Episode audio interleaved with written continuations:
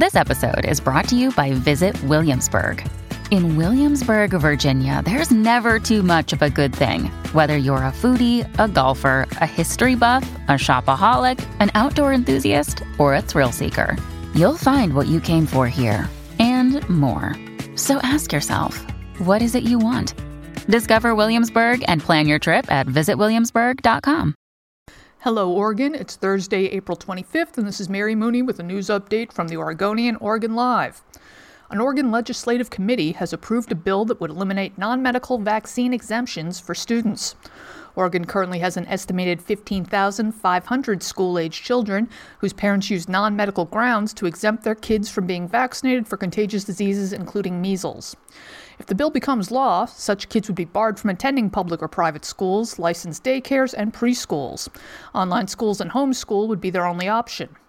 All three Republicans on the subcommittee voted no, with one of them terming the bill the beginning of the death of freedom. In Beaverton, schools will close May 8th as the district's teachers plan to join their peers across the state in a mass walkout over education funding, district officials announced Wednesday. But they also say that closing schools for that day will help mitigate an anticipated $35 million shortfall in next year's budget that may mean the loss of up to 200 teachers.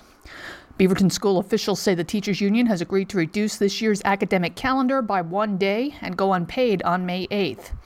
And last but not least, California cities once again have the worst air pollution in the country, but Oregon lands on the smog list too.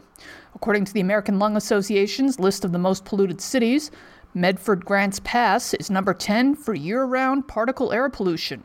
It's also number 17 for short term particle pollution. Meanwhile, Eugene Springfield came in at number 19 for short term particle pollution. The Bend area was number two, 22, and the Portland, Vancouver, Salem area was number 23.